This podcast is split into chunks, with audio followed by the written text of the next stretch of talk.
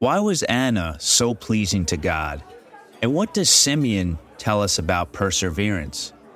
In our first live event of the year, Father Graebe spoke about one of the most important feast days we have in the liturgical calendar.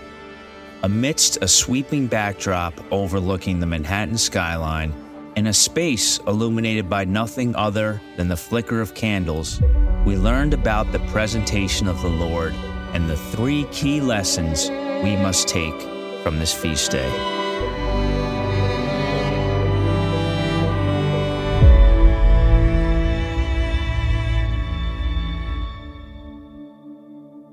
Um, sometimes, as a priest, we can assume a little too much. So, someone in the course of this beautiful evening, and thank you so much to our hosts and our chefs and everyone who made this possible. Um, and gosh, what a view! I mean, yeah, make this my background. Um, but someone said to me, "So, Father Graebe, what is the presentation?" And I thought, okay, that, that's that's a good reminder. Like, don't don't assume too much here. So, by way of background, whether whether you know all about what we're talking about or you've no idea, you just showed up for the crepes, which is fine as well. Um, presentation is one of the great feasts of the church. It's it's connected to Christmas, and actually kind of marks the official long end of the Christmas season. Um, Lent cannot cannot, based on the calendar, begin before the feast of the presentation. Lent begins two weeks from today, believe it or not. This is a very, very early Easter. It's, it's one of the earliest it can be. Um, Ash Wednesday falls on St. Valentine's Day. So have fun with that. But um, the Feast of the Presentation is completely tied to the birth of Jesus in that under Jewish law, when a firstborn son was born, 40 days after his birth, his parents were required to present him in the temple. This goes back to the Passover, when by sprinkling the blood of the lamb on the doorposts, the angel of death passed over and spared the firstborn sons in that home from, from death. In thanksgiving and commemoration of that event, ever since Jewish parents commemorated it by presenting their firstborn son to the Lord, by making, making a gift of their first, consecrating him to God. And so this is what Mary and Joseph did as devout Jewish parents. They brought Jesus to be presented in the temple 40 days after his birth. If you count on the calendar, 40 days from December 25th is February 2nd, Feast of the Presentation. It also, it's a feast of Jesus in that that's when he was presented. It's also a feast of Mary. For a Jewish mother, it was her purification. This is going to sound very strange to our modern ears, but the act of giving birth under Jewish law was considered to be ritually unclean. Any shedding of blood was considered ritually unclean. And so there had to be a certain amount of time that passed since this bloodshed in which a Jewish mother would then present herself in the temple and be declared ritually clean, purified, able to resume her place in the public worship in the temple. So Jesus and Mary both have a stake here in what's happening. So, according to this ritual, they would come to the temple in Jerusalem and present an offering to the Lord. They're offering their son, first of all, but then there would be some um, gift that's given.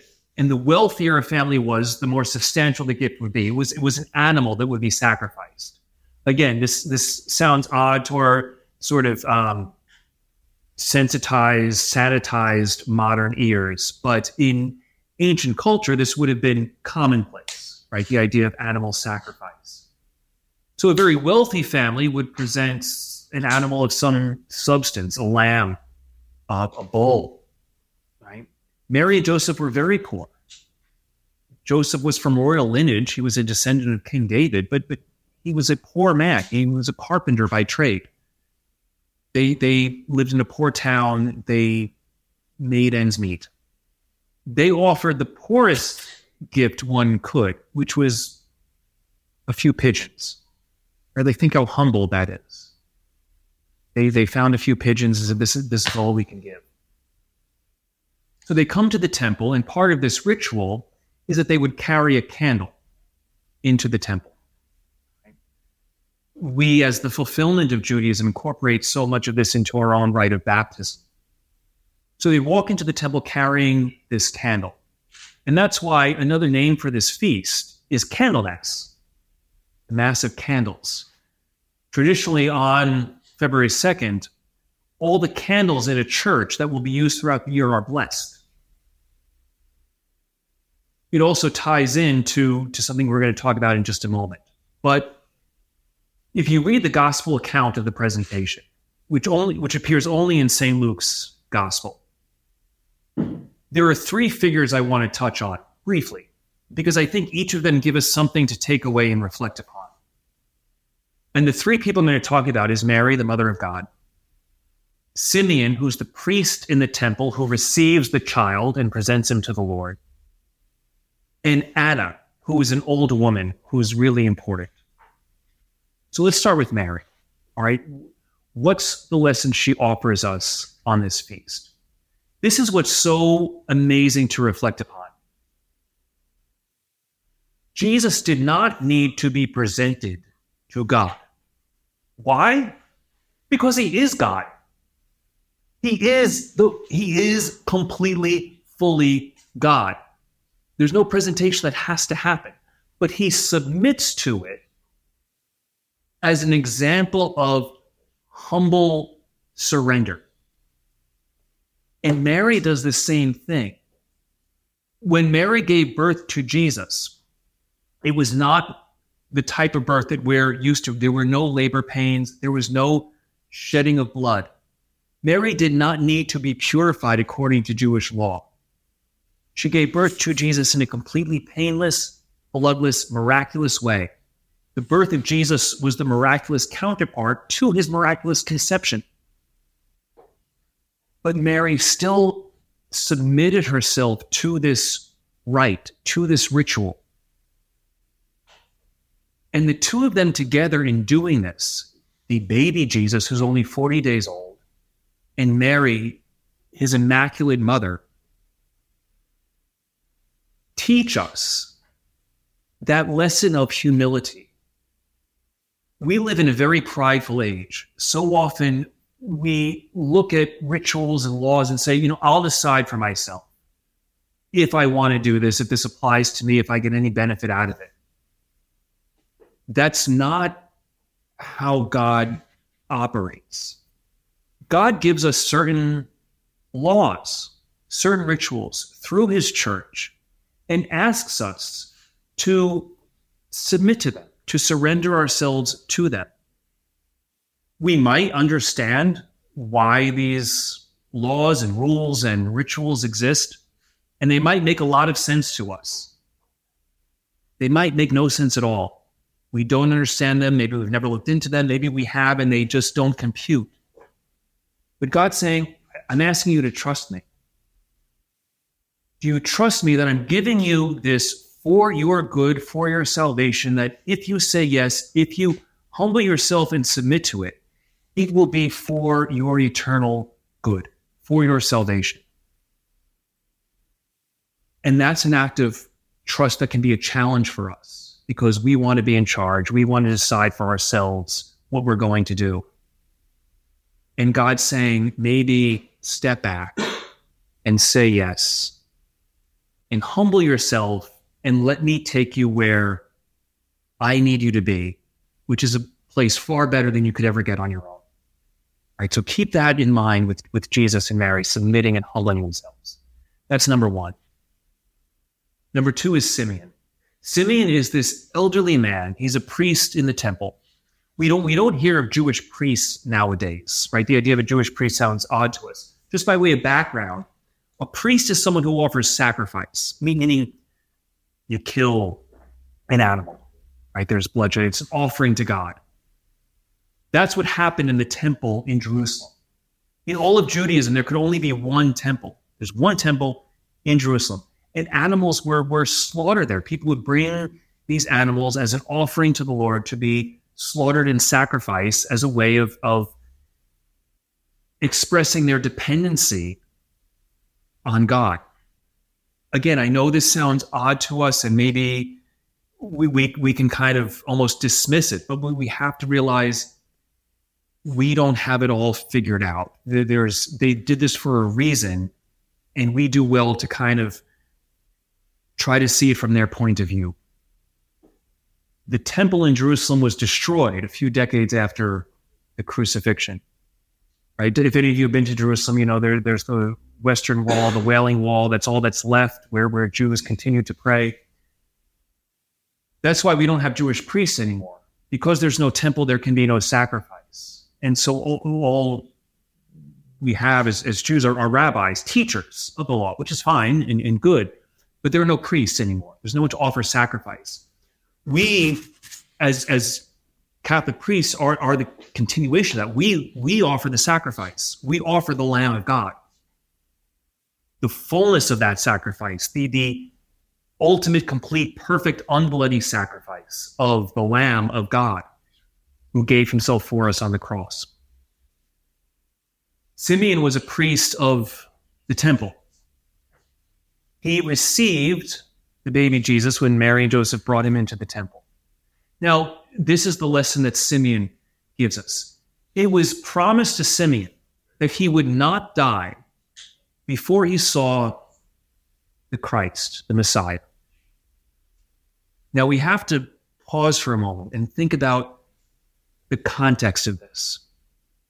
Jews in this time, they knew they were living in messianic times. They knew the Messiah was, was near. They were on the lookout for him. John the Baptist, right, was, was the forerunner. The disciples were, where, where is the Messiah? We're, we're looking, we know he's going to appear soon. Simeon knew he would not die before he would set eyes on the Christ. And he's now, now he's, he's in his old age. He, know, he, he knows he doesn't have much time left. And think about this.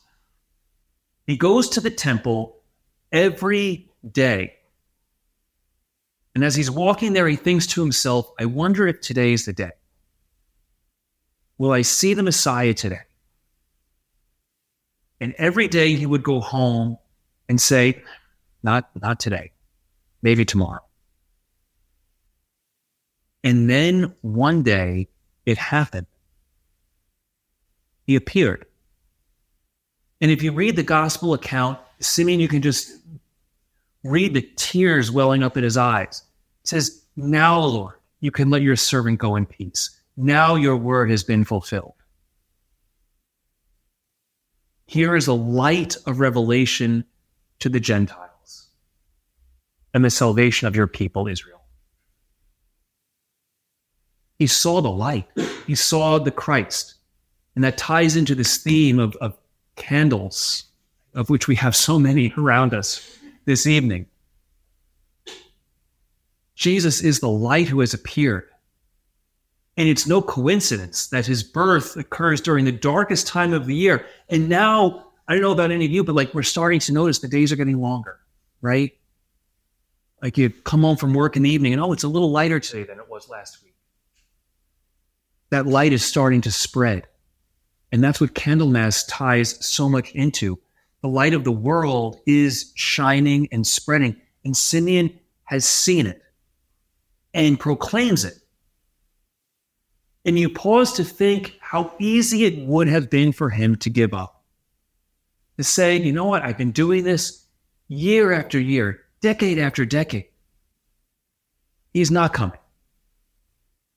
But he didn't give up. He persevered. He kept going. He kept showing up. And finally, it happened, and God rewarded his faith and his perseverance.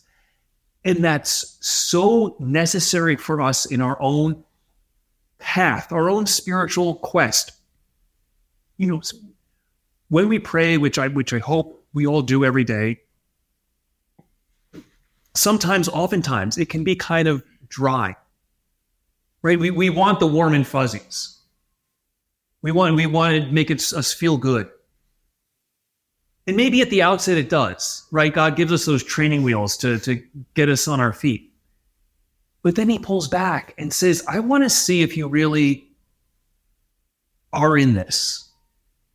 Are you doing this because of what you get out of it?